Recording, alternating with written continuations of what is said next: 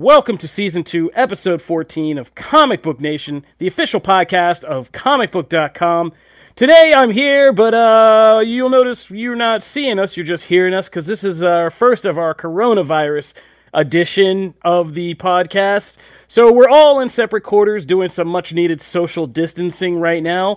But uh, with me today is my co host, Matthew Aguilar. What up? And coming back to join us again is Mr. Wrestling expert himself, Connor Casey. Not even the coronavirus can kill me. Don't say that. It is so early to start saying that. Yeah.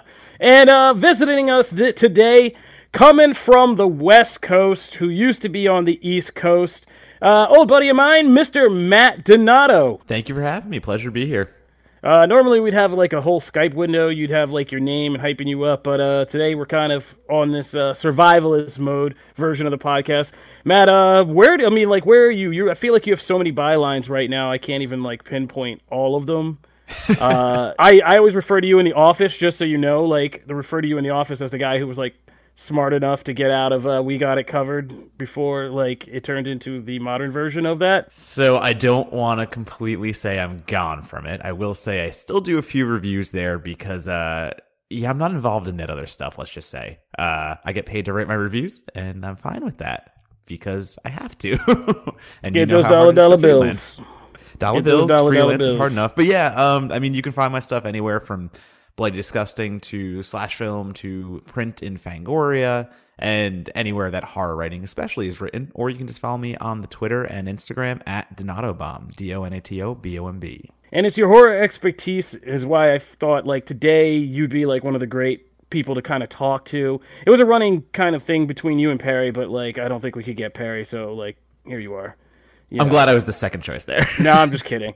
I'm just kidding. Uh, we we failed to get Perry weeks ago. You were my first choice today to talk about something we were going to get into, which was a very big kind of movie topic that I thought you would actually be perfect for, and that's to talk about the uh, new kind of satire horror film, the the Hunt, which was the one that got pulled from theaters this fall after like Las Vegas and the mass shootings because it became a big political lightning rod. And now that the movie is coming out, I thought it would be kind of a funny time to just kind of look at this movie for what it actually is, as the advertising says, and kind of judge for ourselves. And I thought uh, Matt would be one of the great opinions on this because you are like one of the biggest horror experts I think I've run across. Uh, so yeah, we wanted to get your thoughts on that. Also, you've seen Bloodshot. You're one of the few who've seen Bloodshot and will be probably in theaters able to go to theaters and see Bloodshot this weekend. So we thought we'd get your opinion on all of that too. But we have more to talk about today because uh, we're not just going to be broadcasting because of the from you know from a distance because of the coronavirus. We actually got to talk about it because it's kind of sweeping through our industry right now and changing everything about what we thought 2020 was going to be like. So we're going to give you guys some of those breakdowns. Plus, Matt, did you get out to see My Spy? I put it in here because I I, I, I, actually got to the theater last night. We had a screening of the uh, new Dave Bautista movie, My Spy, and I had a double feature with this and The Hunt. And I went to see The Hunt, and I went to get dinner, and then I came back to see My Spy. And my wife started saying to me all this coronavirus stuff, and then I went into survival mode and panicked and ran away from the movie theater and like came home and haven't been out since. And so I never went in to see it because I thought it was too much of a risk. So you braved it and went to see My Spy, so we're getting Matt thoughts about that. Plus, now that we're in coronavirus mode, we've t- taken to some streaming to keep you guys uh, with some content that can keep you sane while you're quarantined. So we're going to talk about all of that as well. So let's jump right up to the top to our uh, news feed today. I mean, our news flash today, and we got one main topic to talk about, and that is the coronavirus. So as you're probably hearing this here in the US, everybody's the kind of reality is really sinking in about how bad of a pandemic this is going to be. Um, usually we don't get this heavy on the podcast, but uh, we have to talk about this, like I said, because I mean, it's just shaking up everything in our industry. Everything we thought we were about to kind of talk with you guys about has now been shifted in a major way. And I mean, to be honest, the future of like big movie releases and even some of the big TV shows we thought we were getting now looks really uncertain. So we're going to go through. Uh, Charlie Ridgely already went through and kind of put together a quick guide of all the big movie shifts that have happened because of the coronavirus. So I thought we'd start there and kind of talk about all that. So let's start at the top with kind of uh, one that was just pushed that was kind of almost here and set to arrive, which was A Quiet Place 2, Part 2. Donato, I know, have you been out to see this yet? No, my screening was Monday and it just got canceled, so I will not be seeing it until it gets rescheduled. No! I know. So, I mean, this was like one of the most highly anticipated horror releases of the year, easily. Uh, John Krasinski's kind of follow up to A Quiet Place, which kind of was a breakout horror hit with him and his wife, Emily Blunt. Um, so we were going to get this kind of, like we said, sequel. And uh, Brandon Davis has seen it. He's, oh no, I'm sorry, Chris Killian has seen it for comicbook.com and was kind of excited. So we were kind of excited to maybe bring him in and start giving you guys a sense of what that was all about. But uh, yeah, now that's been pushed. And have we gotten a date about that? About when it's been rescheduled, or is it just right now they're rescheduling it? It's just rescheduled right now. They have no date out yet, uh, like fast or anything like that. It, at this point, we have no idea. Wow. So that wasn't even the first big one. I'm sorry, we kind of skipped. I mean, we already talked about. I think we mentioned on the podcast that uh, the James Bond movie, No Time to Die. Uh, everybody was kind of giving them a little bit of crap online about moving their release date to November but now it just looks like uh, they were kind of ahead. Was it MGM or was that Sony? I forget which one has it right now. Anybody MGM, Sony? I thought it was Sony now, but I, I could be wrong about that. But yeah, now they just look like they're ahead of the curve. They're essentially yeah. The NBA now they're looking the like geniuses, industry. right? Like yeah. they got a prime kind of Thanksgiving holiday season, you know, st- staked out. We'll be over the election, you know, like if provided we're all still here, like this could be the real time when we finally start to feel a sense of like, all right, let's get back to normalcy here. Like, and no time to die could sweep in and be scooping up a lot of that money them dollar dollar bills, y'all, because uh, yeah, they staked it out early. They had a plan in place, and now they're looking like they were the prepared ones. You know, this shows you the difference between overseas. that was like an overseas production, and they were like, "Yeah, it's not going good over here. Like, we got to get ahead of this thing." Like, yeah. Uh, but the one people are really crying about right now, of course, is Fast and Furious Nine or F Nine. I mean, this one blows my mind. Like, right? Didn't we just get done talking about this whole ridiculous, overblown kind of trailer premiere for this movie? Yeah. This whole event, like concert thing. So we did all that just to get the trailer, and not only are they pushing this movie, but I mean they just took it off the slate for this entire year. Fast and Furious Nine isn't coming out until uh, 2021, April 2nd. So almost like a full year from now. Yeah, we have that, to wait. I was going to say that that's the right move, though. I think, especially yeah. because if you look at the numbers between domestic and international last year, or sorry, in 2017 on Fate of the Furious, domestic was only 226 and international was over a billion. So, I mean, if they're thinking about how the coronavirus is going to actually impact not only domestic box office, but also international box office, that was 100% the right move. Yeah, agreed. I, I think that was really kind of like we just talked about with Bond. I think they made a very strategic move that, yeah, at first was like, I saw 2021. I'm like, I must have read that wrong. Like I saw, I looked at that story and was like, that can't be. But it makes complete sense with just how much of an international juggernaut that is. So you think that we will still we like we won't have things sorted out even internationally by like late in fall this year. It's not whether we will. It, i mean this is just the most forward planning you can think of. I think they still want to capitalize on some of that close to summer release and whatnot but still just be like so all right they're just going the for woods. this window no matter yeah. what. Like yep either I, I this year or it has to be next year. I mean yeah uh, because i mean i can see it. I mean yeah. I mean i see the logic in it I just feel like whenever this happens with like a movie, it, it can be kind of a death knell because people kind of forget about it. The hype kind of dies down. And I mean, it's Fast and Furious. You could say like they're back and they're gonna do something and hype it over all over again, but they just put on a damn concert. So like, I don't know what they're gonna do to get my interest back up in this. Which... I would typically agree with you if it were a lesser franchise, but I, honestly, I think with this being the last two films in this giant Vin Diesel saga, I don't really. I, I think it's almost Teflon. Like unless they just do something completely just off the wall, like you know uh, something happens behind the scenes of a movie where it's like, oh my god, like this whole crew is like racist or something. You know what I mean? Like something like that's just like a PR nightmare and not something related to like public health. I don't think that will have any effect. Like I still think as long and it's also I think it's smart for them because this is sort of unprecedented with the way Hollywood is reacting to this. So like it would be better for them to stake out a further date instead of having to scramble in another four months or in another five months, depending on how things have shaken out. I think it's just smart for them to just get clear of it all because every studio is going to be fighting for all those late year release dates if things smooth out. And it's going to be so crammed with stuff. And I think they were just like, screw it. Let's just bite the bullet. This is going to make a lot of money anyway. Maybe it doesn't make as much as it was going to before, but it'll still make enough to like justify it. Yeah, I was also going to say really quickly. I mean, they have the time to plan it out. I mean, where all these other films, like A Quiet Place, that was coming out next week. I mean, that just shows the volatility of what's going on right now and how kind of nothing is safe in the mainstream market. Because now A Quiet Place doesn't have a date. They don't have anything else really going for it besides word of mouth. And there's nothing stopping it from just like popping up three months down the road and being like, okay, A Quiet Place 2 is going to come out next week or something like that.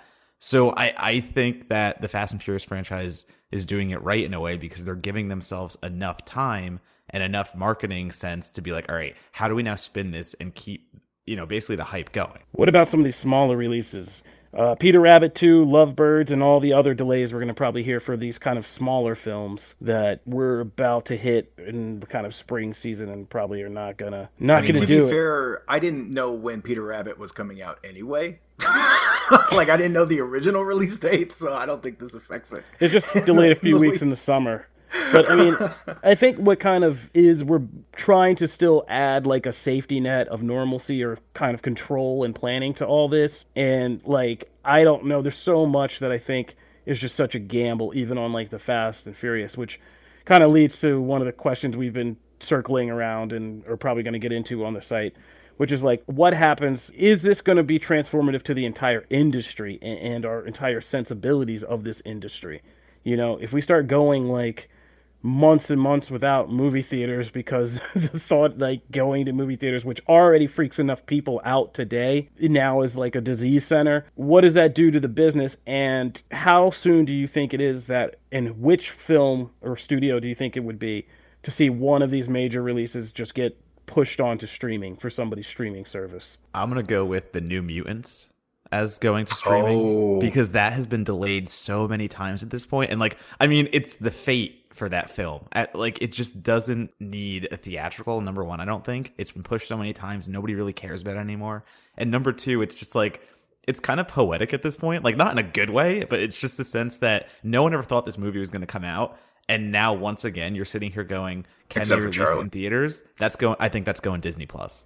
Ooh, Charlie Ridgely. He might have. So, he might have defeat snatched from the jaws. Of I was gonna say. So one. does this count to like go against? Because like he was right, like it was going to theaters, but does this still count as he was wrong if it then goes to streaming because of this? The only game that matters is Endgame. So whatever the end game turns out to be, that's what Charlie Ridgely's contribution was oh man, yeah, I I agree. I think uh I mean, as far as like who, you know, will feel the pain most, I mean, obviously like certain companies, you know, Disney and and some of those just universal to a degree. Like I don't think I think they're going to prepare and hunker down. They're going to feel I feel like this could very well be what the uh, in a in a much lesser sense and for a different degree, uh, what the toy industry felt when Toys R Us went bankrupt. You saw so many uh companies like Mattel and Hasbro like have essentially like a makeup year. Like they they spent a year trying to dig out of low low stock prices and debt and all this product that they they couldn't move because like Toys R Us was gone and like you you still see it like Hasbro's still dealing with that even now and it's been so long but like they're still like finally just out of hey we cleaned up all the mess and now we're moving on to like normal production. I, I feel like you could see that with certain studios and you know next year like this time next year maybe being like the first time when it's like oh hey the studios have finally somewhat return to normalcy. I feel like it depends on how long the drought is. I mean, I don't know if we'll ever get to a point where, you know, uh, it would come to like the studios to like help out theaters, bail out theaters to a degree because, you know, they're not getting any movies and that industry is like reliant on that. Um, I don't know if we'll ever get to that, but I but I kind of apply the same thing of like I feel like this will dig some holes for these companies to kind of have to dig out of for a while. Well, here's well, a really quick question then. Um, I mean, does a theater chain like Regal or AMC have the actual funds to withstand that kind of impact? Because in my mind, it, people already aren't going to the movies as is, and that was when there was no pandemic going on.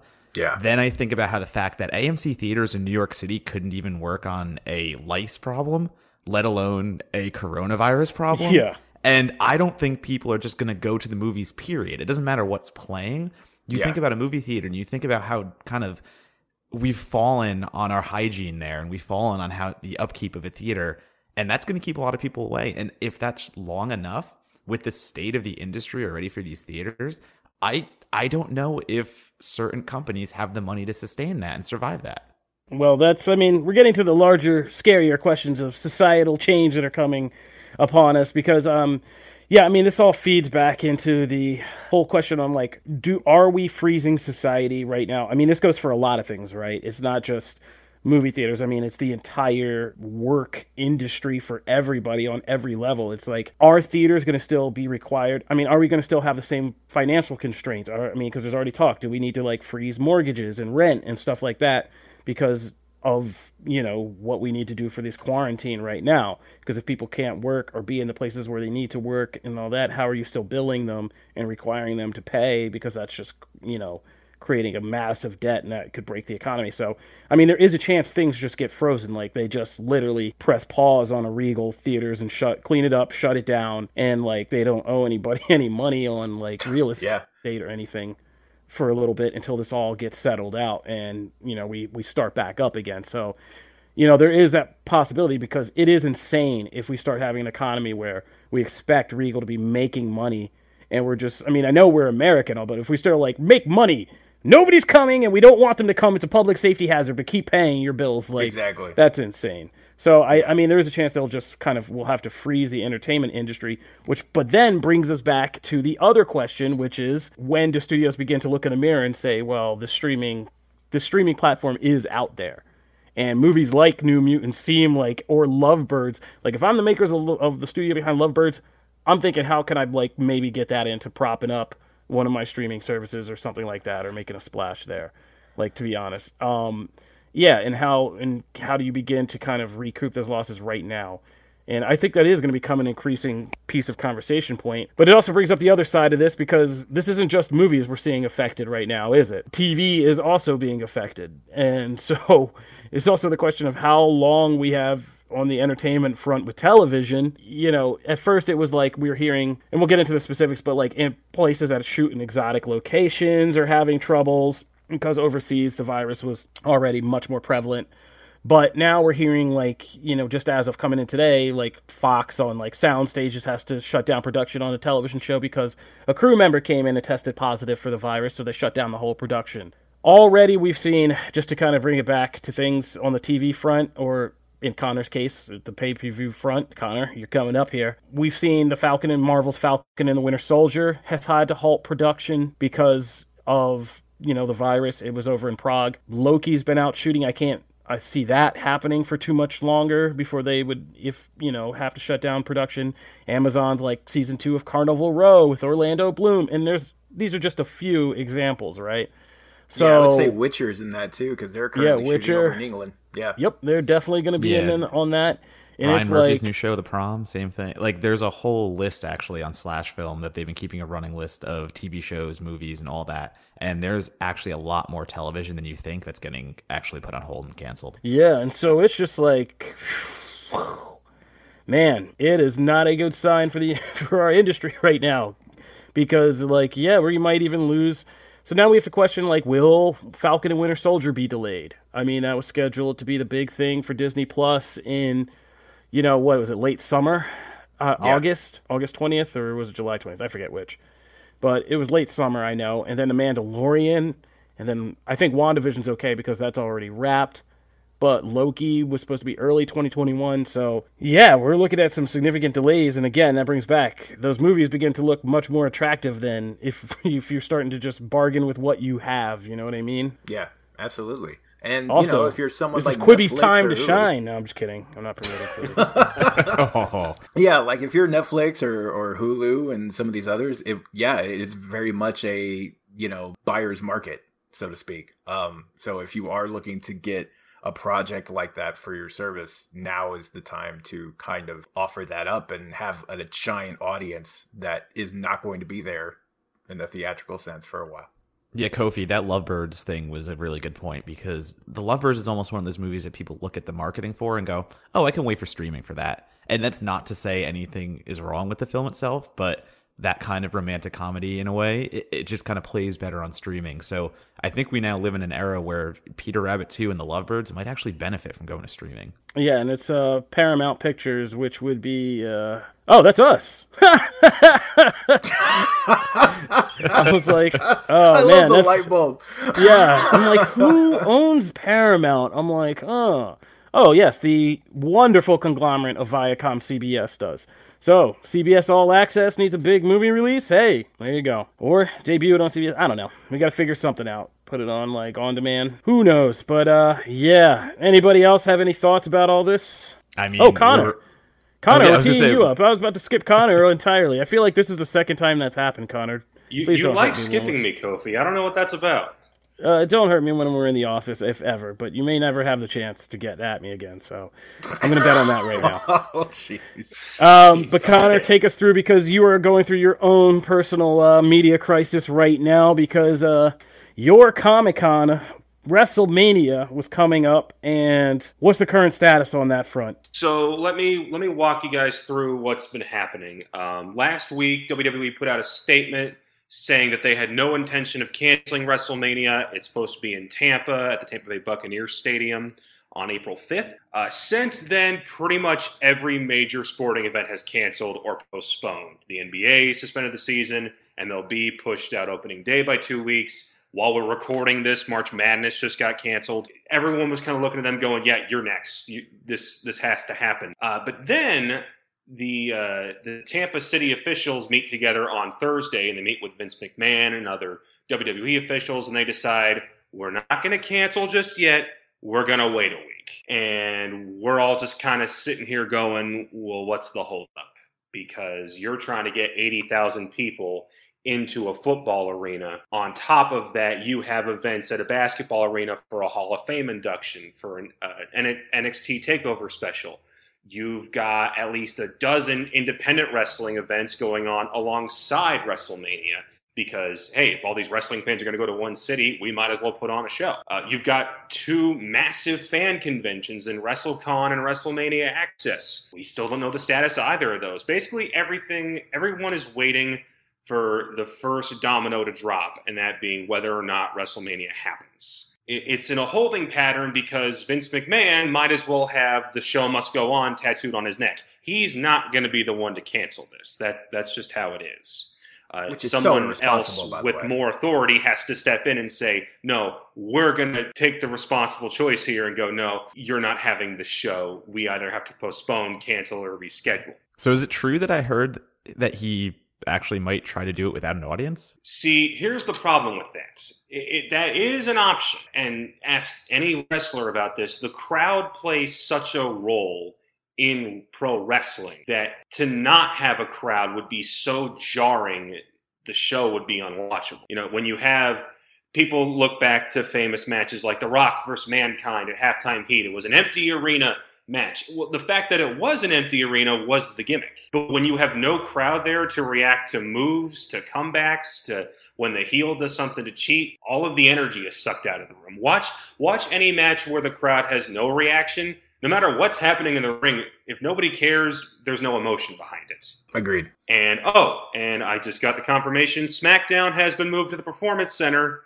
Uh, and it will not take place in Detroit this Friday. That's fun. Um, so, Connor, do you think yeah, it's okay? So my my thing is, and, and I know people right now are essentially like, even uh, baseball was slow to react, and honestly, the NFL has also been the one to like lollygag and not do anything, and NCAA as well, where they essentially are waiting for someone to put the nail, so to speak, you know, and just say like, well, this is canceled, you don't have a choice, which is in itself irresponsible to put your I, I understand why because it's to essentially make as much money as possible until the very last moment and not cancel. And I understand you have people to employ and you have to do all these things. Like WrestleMania is a giant thing. They make they make a ton of money. That isn't just like going into Vince's coffers. I know that's to fund the enterprise and people get paid on that. So I'm not saying it's there's not a, a reasonable bottom line to think about. But at the same time, at this point, it's irresponsible, right? It's irresponsible to not cancel. Right. But the, Matt, the thing with Mania is it's not the breadwinner for the company anymore. The the breadwinner is the Saudi Arabia shows we all hate. Exactly. That that makes so much more money than Mania. What Mania does, it is this fantastic PR event for WWE because they can turn around and go, look at all the countries that flew in to tr- to see this major event. Look at all the revenue we generated for the local economy for whatever city we came to. That's where the value of WrestleMania is now for them. Well, and that makes total sense, but that's not here right now. Their their PR looks terrible if they go ahead yeah. and go through with it, and then people get sick at an event that they well, held. And, like the, the PR, won't look good because with the travel restrictions we've got now, all those people from Europe can't fly over here if yeah. They, even if they have tickets. So like the benefit is gone for them right now. I mean, I feel like they look terrible if they go through with it. And the fact that Tampa that Tampa itself like is kind of wavering and not really having a backbone here to say like you're not having it and to leave it in Vince's court is also a little questionable. Uh, I, think you know. they're crossing their fingers that within a week everyone goes, "Oh, this was all totally overblown," and now we as a city can reap the benefits of the show still happening. The fact is, the longer they wait, the worse it looks, not only for WWE, but for what they have to do going forward. Because the longer you wait to cancel WrestleMania, that affects all the TV you have going up until then. And then you have even less time to go, oh, we, we have a replacement. We've we've figured out a different solution. We got a new we got a new arena approved in a different city. We can still make this happen the longer you wait for that, the harder that gets to be possible. And Absolutely. it also screws over everybody that's already flying there because they have to keep waiting and holding on and saying, wait, is Mania happening? Well, now it's not. And, you know, if you had given us more heads up, we would have had better opportunity to figure something else out. Exactly. Like, this is the epitome of what Universal did not do with F9. Like, this is the exact opposite. And this is why you don't do that. So, I feel like I feel like it's a matter of time before they postpone it. Uh, but I feel like it should have been done already. They should have done this. Yeah, I was gonna say those travel yeah. costs are a big thing because I should be at South by Southwest right now, honestly. And uh, again, because they took so long to actually postpone it, and it wasn't even South by; it was the city of Austin itself. So you know that wasn't even their decision. But by taking that long, a lot of my friends, I got lucky because I booked Southwest Airlines, and they're very nice and very generous about changing flights and whatnot and I was crashing on couches, so there was no accommodations for me. But ah. friends that had Airbnbs, friends that had American Airlines and whatnot, I mean, they're out money. It was so close to the date that they couldn't get full refunds on their Airbnbs. Some didn't get any money back. So yeah, like that's a huge thing. If you're screwing your fans over who are paying to be there and who are paying to keep your company afloat, I mean, they're going to remember that. Yep. And, and last thing on this, because I know we got other topics. The the tricky part about this is that there really is no easy solution. You can try to have it in a smaller venue. I know they're putting SmackDown to PC. You can't get away with doing WrestleMania inside of a small gym. No. Um, you can't just cross your fingers and hope that an arena in a state where they just don't care gives you the green light. You could, and I know people are going to hate this, you could turn to Saudi Arabia and go, hey, can we use that stadium in Riyadh again. And at least then what? at least then the show would have the pomp and circumstance of WrestleMania. Nobody would be happy about it, but at least they would look good in their I, I don't think they look okay. good if they do that, by the way. I don't I don't think they look good at all unless they literally come out today or tomorrow and say Like like I said, I'm not a fan of the option. I'm just saying I know that's probably on the table. Yeah. And also sure once you do get TV start going frequently, do you just scrap like let's say they push this to June because there actually isn't a June pay per view right now. They they don't have one on the schedule. If they push it to then, what do you do with the matches you've already booked? Do you just have them on a, a special episode of Raw and SmackDown? Do you wait till the next pay per view, or do you just kind of grit your teeth and pray to God people still care about Goldberg come June? No, I think you. I think the. I mean, look, I get it that there's no easy win here, and they all kind of suck these solutions. But at that point, you can't just do filler for months. So you have the matches that you are going to have in whatever way you want to do them, whether you spread them out over a week or two on on Raw and SmackDown and make just big episodes, whether you do a special of some sort, you have them. Like you you go ahead and have them and you do your best to build towards another thing that you can do for whenever WrestleMania got. But I feel like WrestleMania is so in flux right now because of the real world stuff that's happening that you just go ahead and like you can't keep doing that thing of like, well, we're gonna have it next week. Oh, well, we could have it in a month. Like you, you can't plan that way. You just have to keep going with whatever stories you were gonna build and keep going as if you had WrestleMania. And then whenever that time comes, you do what WWE does best. You wing it and you do stuff that, you know, you throw stuff against the wall and some of it'll work and some of it won't. And this will go down as a WrestleMania to remember for a variety of reasons. But you can't just do months of filler. And to put some negativity into not not negativity, some positivity into this. Um, I'm actually very interested to see what WWE comes up with because, as history has shown, they're at their absolute best when their backs are against the wall and they have to get creative about something. When they're coasting, they are at their absolute worst. But yeah, when some, when outside forces force their hand, they can come up with some really interesting stuff, and I think they can pull it off here, as long as they don't go with that Saudi Arabia option. Agreed. Agreed. All right. Well, that will do it for our discussion of coronavirus. When we get back from the break, we are going to get into some good old fashioned escapist entertainment, or try to. But the hunt won't allow us much of that because we'll be right back into politics. So stay tuned for that if you're still around.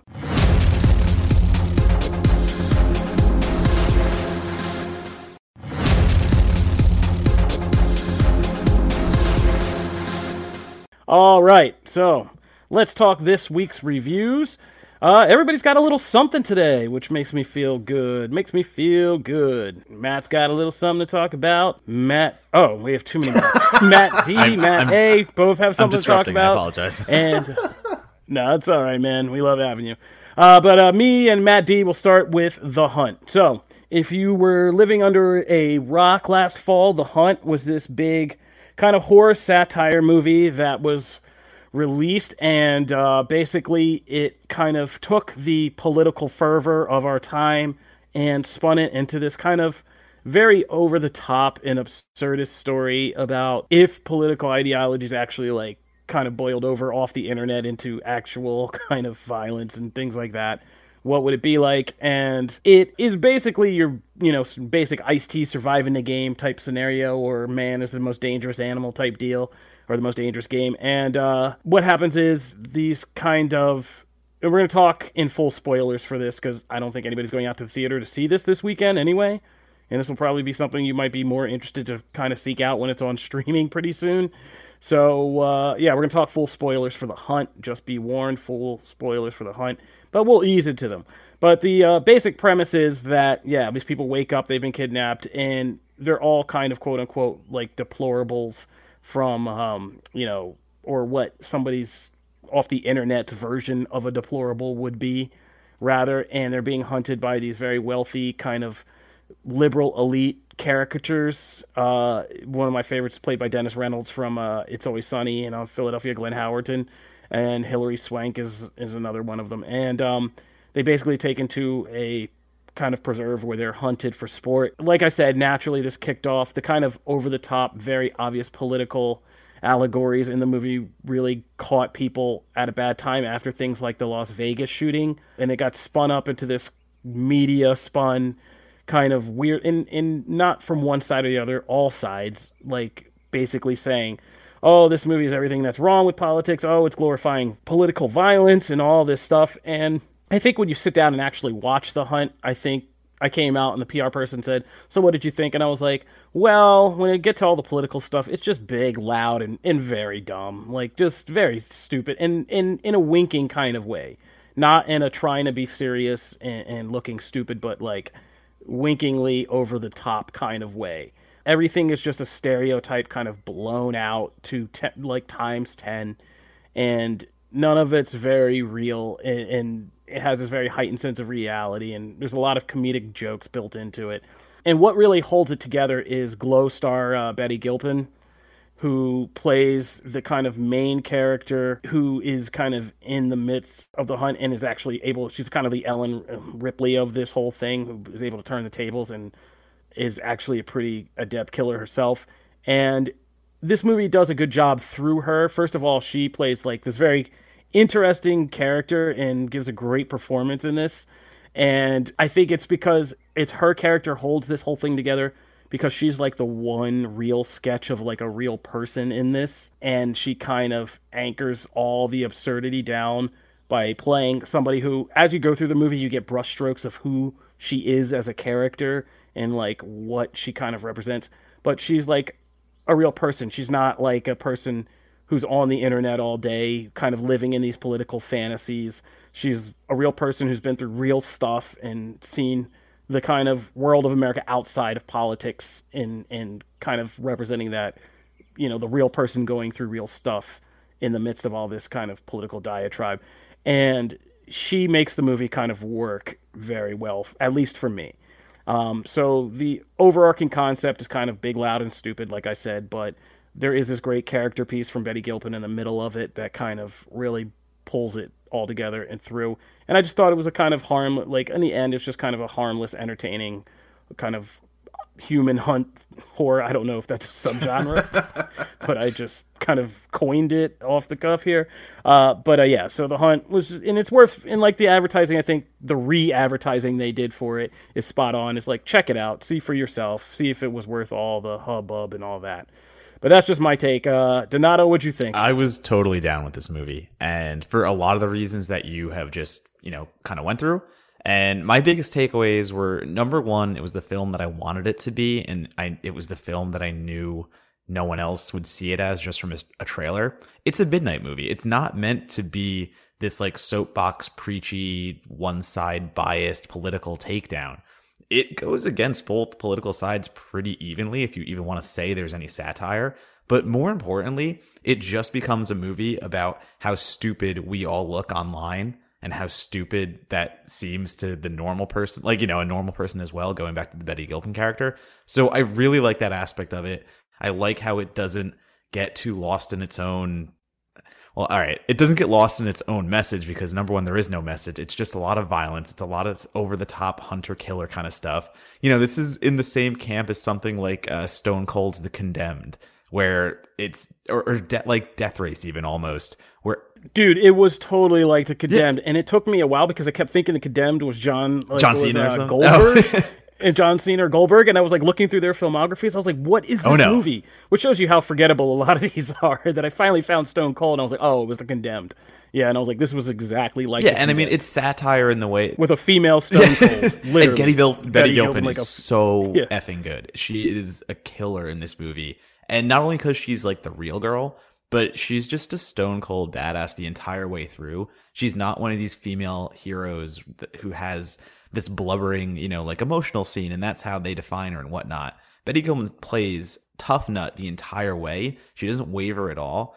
And what she's doing with her mouth in certain scenes, she doesn't even have to speak dialogue. She just has this stunned, stupefied face, yet still pushes on and doesn't give a crap and is still going there, like taking down all the rich elitists. It, it you know, hindsight's such a beautiful thing because you watch The Hunt and then you think back to even the president tweeting about how dangerous this movie is. And you look at it now and you're like, that was dangerous? Like, excuse me? Like, no, it, it's absolutely insane, the protest to even think about now. Yeah. And I think that's one thing that I came out and said also when I was kind of giving my first reactions to the PR people. It was like, I think, and I might even write about this, is like, in some ways, more so than anything else that's happened in like modern politics over the last four years this movie and if you've actually followed like what happens with this movie and then you go and see it like it you come out and it instantly kind of cuts through ironically all this violence and over the top stuff cuts through and how silly and stupid it is cuts through the noise and makes you realize like how much time we are really wasting arguing about all this stuff online and how stupid half like just so many of these arguments really are. Because like Matt said you see the movie you see the hunt and you're like, really? This is what the president took time to tweet about as dangerous? Obviously, nobody saw this. Just like, and they did, like I said, the marketing for this re-release has been brilliant because obviously nobody saw this movie. Just talked like it became a lightning rod for in that we projected so much crazy stuff onto. When you actually see it, it, it it's you're just like, ugh, like there's there is no here, there is no there there. I mean, you know I almost mean? question if just not to cut you off, but like I almost question talking about the marketing if Blumhouse didn't see that tweet as a huge opportunity and kind of sat there and went, "Holy crap! If we pull this right now and we say it's because of all this backlash, and we put it out later saying, hey, we're not afraid to actually show this movie,' that's that's inherent marketing value right there. I would be so curious to hear if that was the studios, like actually Universal and actually getting orders down to take that film away for a little bit, or if that was a marketing ploy to be like, we have a golden opportunity right here. Yeah, you never know. I mean, Hollywood is Hollywood, so you really can never be too cynical. But I mean, I would almost believe that based on how things are going now, because if, if, that's it would be ironic if that level of cynicism uh, cynicism resulted in a Mar- uh, Friday the Thirteenth release in the midst of a global pandemic and nobody ends up know, going to see the hunt. Right? Anyway. Yeah. Oh my god. Like this is just everything playing against them one over another. Yeah, but if they, I mean, if they, if it was pulled because of the Las Vegas stuff, I feel yeah, bad for them. But if they were like, oh, this is a marketing ploy, then I'm like, there you go, that's karma. But like, either way, I think there is going to be a life for this movie, like as a cult watch for people to finally, once it's remembered what it was all about, and we're not scared of a mass pandemic and all that, and everything slows down, people check this out. And like I said, I the most person I feel you know the worst for is Betty Gilpin because this should be like a star-making turn for her because she is one of the most badass horror characters we've had since uh you know Truth or Dare uh with Samara Weaving. So it has been a short wait, but technically she was supposed to come. Uh, no, she was still supposed to come after Ready or, or Truth or Dare, but um, or not Truth or Dare. Uh, Ready or Ready not, or yeah. Not. Truth or Dare yeah. also. Truth yeah. or Dare not not not a good movie. Very. That's terrible. Blumhouse though. Not it a good Blumhouse. Movie. Yeah, Ready or Not, very good movie. Smart and weaving. Um, but uh, yeah, this should be a really good star making turn. And like you said, her performance, I lo- I just loved her as a character. I think she was my favorite kind of female character I've seen in like a big kind of genre flick since um uh, what's her name in uh, Doctor Sleep. Rebecca Ferguson or um Rebecca yeah. Ferguson and and, and uh, as Rose the Hat and Doctor Sleep. Um, because yeah, just the things she does with her mouth, and we're gonna get into more spoiler territory here. Uh, yeah, her character is great because as you go through the film, she's like the one person who doesn't run her mouth at all. Like she's just quiet and like keeps to herself and is generally kind of like respectful of everybody to a point in but takes no crap at the same time. She's an American basically. Like it she just does stuff with her expressions in her mouth when people are talking that looks like she could be anywhere from like slightly on the spectrum to like as you find out she's like a combat vet from Afghanistan that it could be like PTSD or some kind of mental tick to and it's not really like used as a crutch or anything. She just kind of is the person she is. She's had the kind of hard, crappy life she's had, and she just kind of is matter of fact about the whole thing in this badass kind of way. And there are, and the movie does a great satire job about, you know, especially like female action heroes. Like there's a scene where she kills one of the like, you know, head elitists of the, of the, uh, you know, that are hunting them. And the guy that's with her is like, you can't shoot her, like, because she's wounded and, you know, she's about to finish her off. She's like, you know, she's a woman. And then she's like, "What?" Well, it's even better. No, she goes, she "Do I have like, your consent?" And the girl looks at her. She's like, "Well, I guess that would be," and she just shoots her.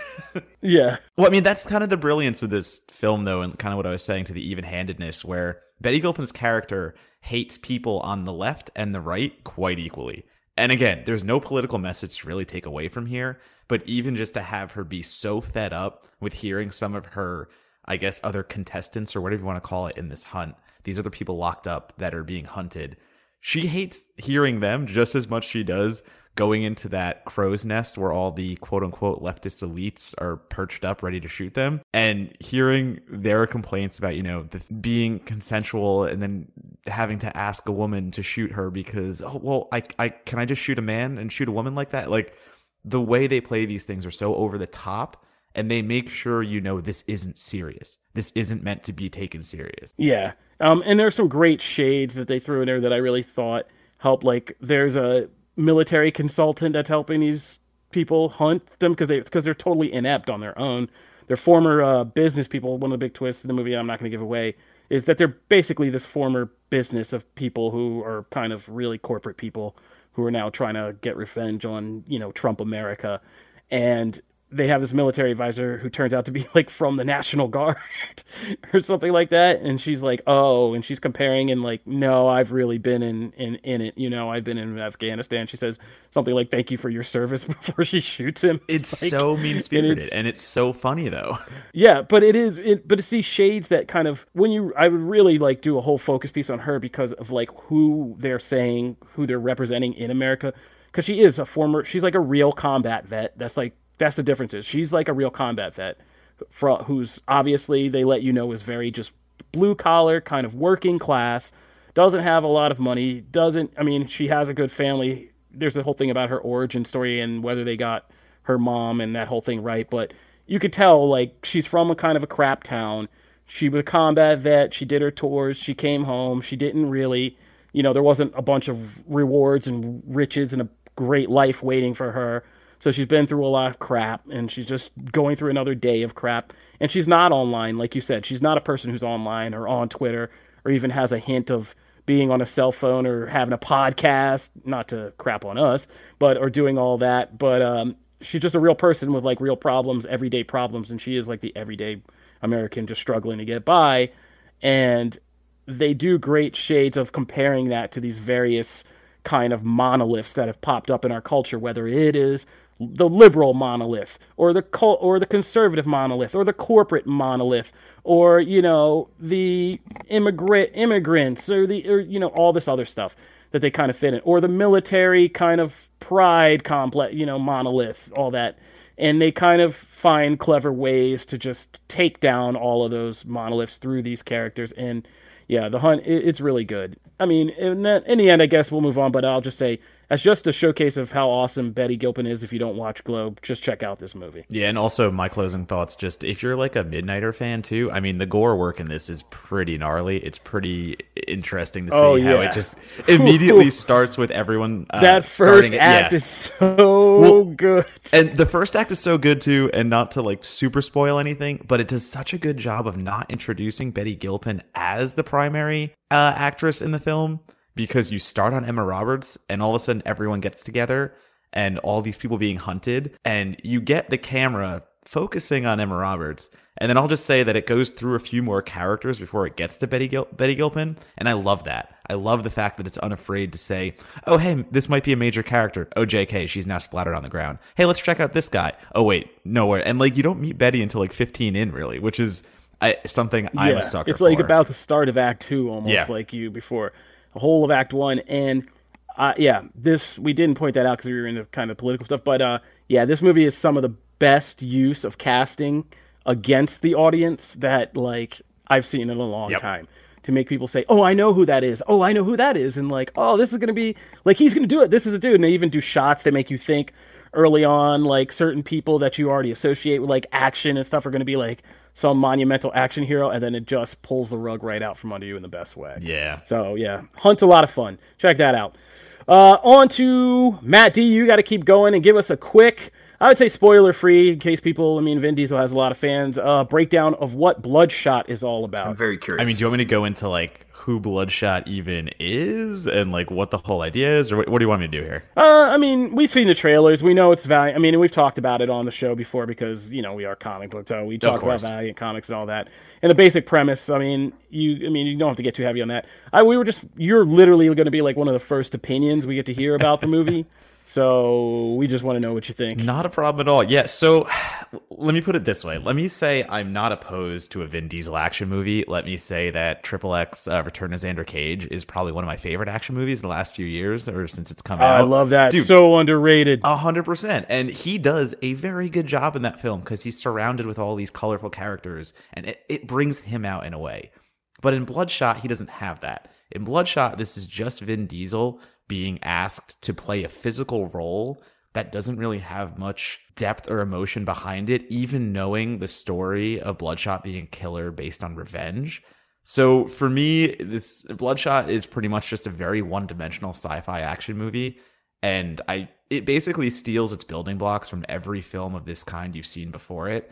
Vin Diesel does quote unquote fine to me. A lot of people online I'm seeing are kind of, you know, saying this is peak Vin Diesel.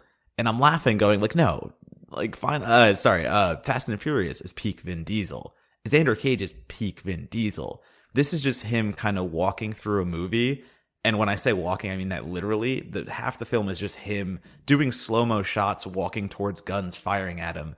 Because yeah, we get it. He can't really die. The nanotechnology in his blood is always going to rebuild him, and they rely so heavily on that to the point where the action is actually kind of a letdown. You get a lot of CGI stuff when you bring in um, uh, Jimmy Dalton, who is one of his rivals, and he has these super advanced legs because his uh, legs were blown off by an IED. And all of a sudden, whenever he enters super fast mode, it goes to this overtop helicopter camera, and everyone on the ground becomes these little CGI blurs, and you're like, oh no, we're we're not. Oh, this is bad. so it it becomes extremely frustrating on that level. And then again, going through the motions, the dialogue is written by people who have seen a ton of action movies. The action itself doesn't really do anything to push the boundaries. And when it's all said and done, you're going, okay, you didn't even say the name Bloodshot once. So I don't even know what's going on here. It's just the most generic run of the mill version of this kind of story that is backed on a comic book character's name that we know, yet you barely even establish that in the film itself. Oof yeah. So I mean, don't. Hey, not worth unless you've got nanites. Not worth a risk to the trip to the theater right now, huh? No, I really don't think it is. I think this is one of those films you put on in the background when it hits syndication, and even then you go like, all right, sure, that's fine. But what again? What I do like I know? It'd be one hell of an HBO night for people with two kids like myself. There you go. That's exactly what I'm thinking of. Is because I will also say, talking to some friends afterwards, they did kind of dig it. They're like, yeah, this is this is that generic Vin Diesel I love. And I'm like, yeah, but I don't get what you're saying. Because, like, again, the Vin Diesel I love is a crazy cartoon of a man who just barrels through walls and, like, I, I don't know why no, Bloodshot. He can is... Tarzan a car. Are you saying right, you don't sorry. like Give that much bad, respect on bad. his name? I mean, no, that's a fair question. You got to do you. Because I was stuck in that mine for the last Witch Hunter, and I I will forever be scarred by that movie being suckage. So, like, is this better than Last Witch Hunter? Uh, barely. Oof. Yes, I, actually, not barely. Oh. I, like, it's so middle of the road that it commits the sin of being forgettable. But again, it is incredibly middle of the road. Where, yeah, Last Witch Hunter that that wasn't great. So, I have a, a question, and I don't. I, I mean, I don't think this will Shoot be me. very spoilery. So you said they don't mention the name at all. And does it have any kind of connections to the other characters in the Valiant universe? Is there any mention of familiar things? Like, I mean, I imagine there's not anything ninjak or anything specific, but it's like, is there any kind of ties to that? Like, did they set it up with a franchise in mind, or is it pretty much just like it's Bloodshot alone? That's it, cut off from everything else. So, from the film itself, because I, I know even Vin Diesel said, like, this is the start of the Valiant universe or something right. like that. But looking at the film itself and just what I saw on screen, the film ends with us getting to where quote unquote bloodshot finally becomes a thing. Uh, yeah, it runs through the motions of setting up who. Basically, it sets up what his powers can do. This is a very long 90 minute film that feels doubly as long about learning the powers of Bloodshot without even calling him Bloodshot. So by the end of it, no, you, you don't really get a sense that any other cameos are going to happen. There was no post credits tease where another Valiant character comes in.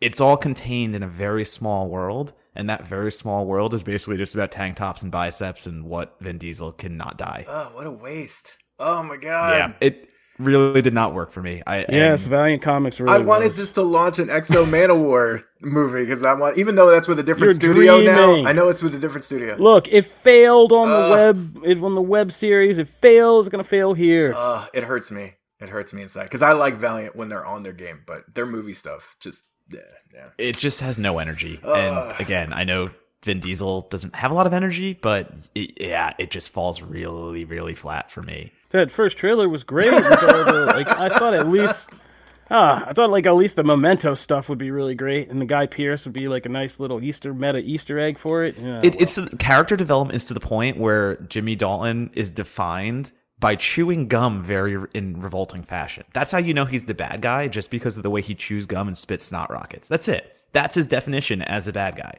It's nah, just not really Yeah, no. Bad guys these days chew gum, Donato. Oh, hey, man, I get it. They, they don't care about their chew teeth. gum loud with your mouth open. I, I, I get it, but man, um, Eiza Gonzalez though as KT kind of really wanted her. To, I, I wanted her to have more to do. That was kind of disappointing because you have one character that actually I was interested in and is just shoved to the side as a not even as a romantic arc, it just an arc that had to be there to get Bloodshot going forward, I guess, with his progress. Uh, well, maybe in the next film.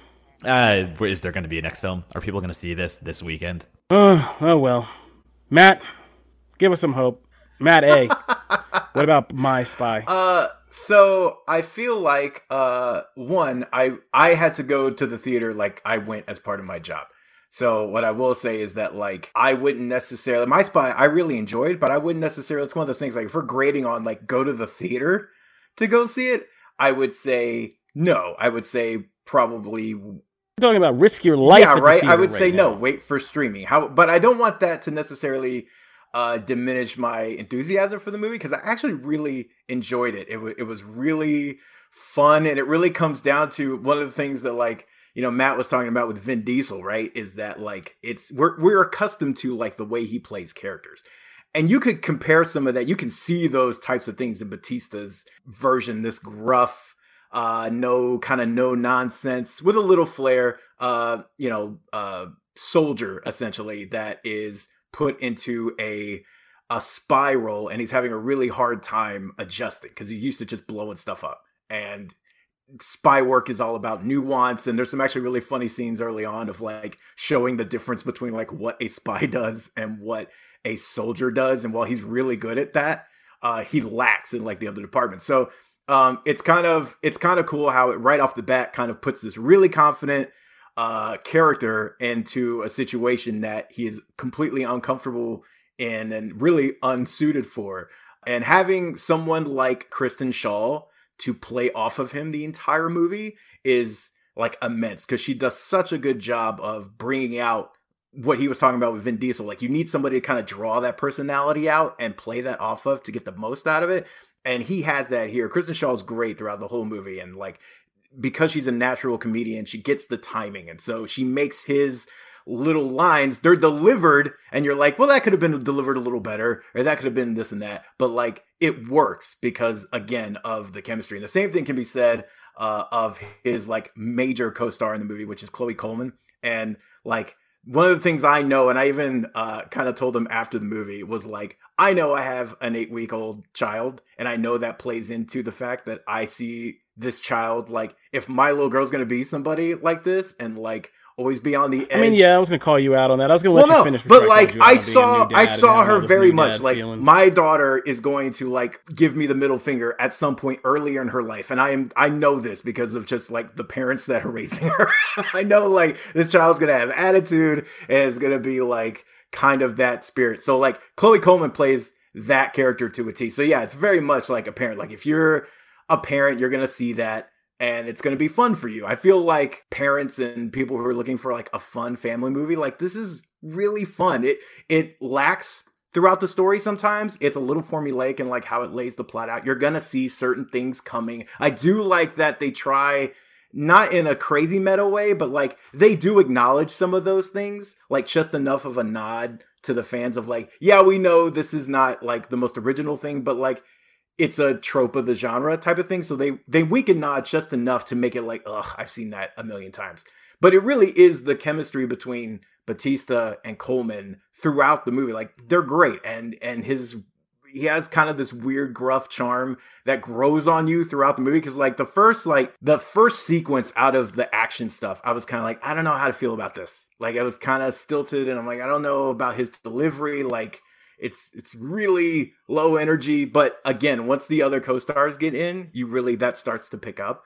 So by the end of this like i i my, the audience i was in which i will say yes it was a screening but it was not like you know we're not talking disney screening here so it's not like the whole thing is made up of press. It's a lot of just a regular audience and then a few press people here and there. The audience reacted really well. It's got a lot of laughs throughout uh, I laughed a lot. It, it's it's just a fun movie and the humor and the charm makes up for some of the parts that are that feel stilted and kind of samey um, so I mean, I would definitely recommend seeing this. Again, I'm not going to say you need to rush out to the theater now to go see this. This is definitely like Kofi said, an HBO or a you know whatever a streaming service later on type of thing. But I really think you're going to enjoy it. It's fun. Okay. We got to bring the show to a close because uh, it's hard to keep time on this one, but we're we're running a little bit longer than usual. But we had a long coronavirus talk. We got to get these in while we still can. Uh, so while you guys may be stuck at home, off of work and everything else, let's just talk about a couple things you could be watching. Uh, I have up here, you could be watching Stephen King's The Outsider. Uh, you know what? Let's talk about this more when we come back next week because we'll do like a whole streaming breakdown. We're running long right now. And uh, yeah, but I'll just give you the name so you can start watching them, but we'll talk about them next week. Stephen King's The Outsider, the uh, Netflix documentary Don't F with Cats. Uh, that's a crazy one. Castlevania Season 3 is now out on Netflix. That's our buddy Adi Shankar, and that's excellent. And Amazon's Hunters, which I re- reviewed a show ago, is still out there. If you haven't watched that, be sure to check that out also. And we'll talk more when we get back for uh, next week's show. That'll do it for this episode of Comic Book Nation. We want to thank you guys for tuning in, and we hope you guys are all doing okay and preparing for the very real situation of this virus pandemic. Uh, take it easy out there. Uh, find some great ways to escape, have fun, keep your sanity, and uh, join us here. We'll be putting up new episodes every Wednesday and every Friday from our new social distance format on comicbook.com where you can subscribe to our RSS feed or you can subscribe on your favorite podcast platforms. We're on iTunes, Spotify, Stitcher, Google Podcasts, Google Playlists, or you can watch video of past episodes on you on the comicbook.com YouTube page. We don't know when we'll be back together again to shoot more video, so uh, please bear with us. We're going to just purely podcast format during this whole kind of uh, quarantine situation. If you like the show, be sure to give us a five star review on iTunes. We just read some reviews, but we're going to have another review roundup coming up sooner than you think, probably, because we got to fill some content when all these movies and TV shows shut down. Also, if you want to talk to us, you can always find us at the hashtag Comic Book Nation. You can find me on Twitter at Kofi Outlaw. You can find me at Matt Aguilar CB. At Connor Casey underscore CB. And uh, Donato, where can we find you? At Donato Bomb. All right. Thank you guys for tuning in again. This has been Comic Book Nation. Stay safe out there. We're out.